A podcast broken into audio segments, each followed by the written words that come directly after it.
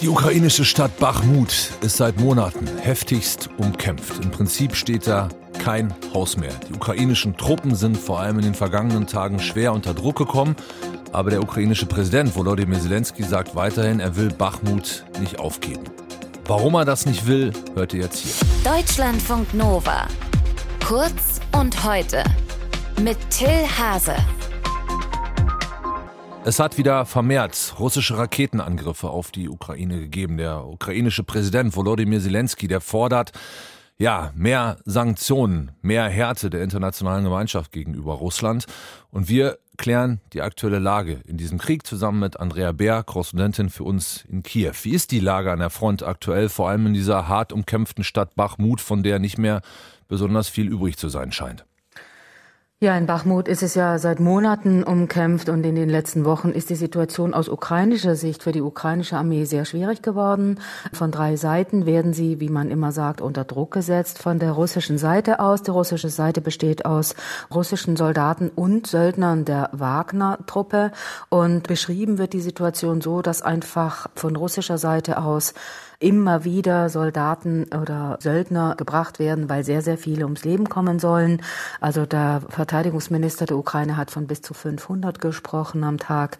Und die Situation ist schwierig. In Bachmut rücken die russische Seite immer ein bisschen einen Tick immer weiter vor. Aber der ukrainische Präsident Zelensky hat trotz eigener Verluste auch noch mal ganz deutlich gemacht, er will Bachmut nicht aufgeben, weil die Stadt ein Symbol ist oder strategisch so wichtig. Was steckt genau dahinter? Also Zelensky hat betont, dass das keine politische Entscheidung ist, sondern eine rein militärische. Und zwar die Begründung ist unter anderem, dass Bachmut liegt ja im Donbass und die russische Seite Bachmut einnehmen würde, dann hätte sie Zugriff oder einen besseren Zugriff auch auf bestimmte Verbindungsstraßen, die wieder zusammen zusammenhängen mit der Versorgung eigener Truppen oder dass man einfach weiter vorrücken kann und andere Orte oder Städte bedrohen, die im Moment nicht so bedroht sind, wie sie es sein könnten. Es wird gesprochen immer von den großen Städten im Donbass wie Slawiansk oder Kramatorsk. Das heißt, wenn die russische Seite Bachmut einnehmen sollte, was im Moment nicht der Fall ist, dann hätten sie eben Zugriff auf andere Verbindungsstraßen und das spielt natürlich strategisch dann eine sehr wichtige Rolle. Wir haben in den vergangenen Tagen immer wieder von Menschen, auch in Kiew, gehört, die sagen, sie wollen nicht an die Front. Die sagen, ich habe die Bilder von den Kämpfen gesehen, die grausamen Bilder, ich weiß, wie viele Menschen da sterben, ich kann das nicht.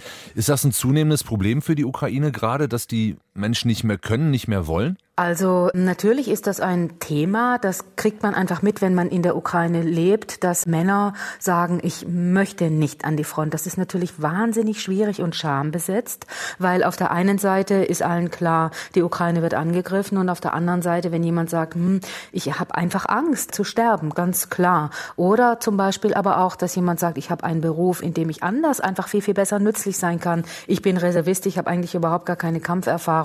Es gibt eine App, die zum Beispiel warnt vor Soldaten, die Papiere kontrollieren oder manche Leute wollen nicht mehr durch Checkpoints gehen, weil sie sagen, hm, Mist, dann bekomme ich womöglich eher einen Einberufungsbefehl in die Armee. Also es ist natürlich ein großes Thema, denn Männer zwischen 18 und 60 dürfen ja die Ukraine nicht verlassen, nur in Ausnahmefällen, da gibt's Regelungen und das ist natürlich ein schwieriges Thema. Und wie geht die Regierung damit um?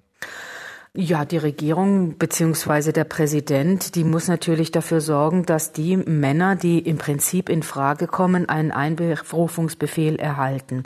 Also das ist natürlich klar, denn alle wissen, dass ähm, die Situation, so wie sie jetzt ist, nicht schnell sich verändern wird.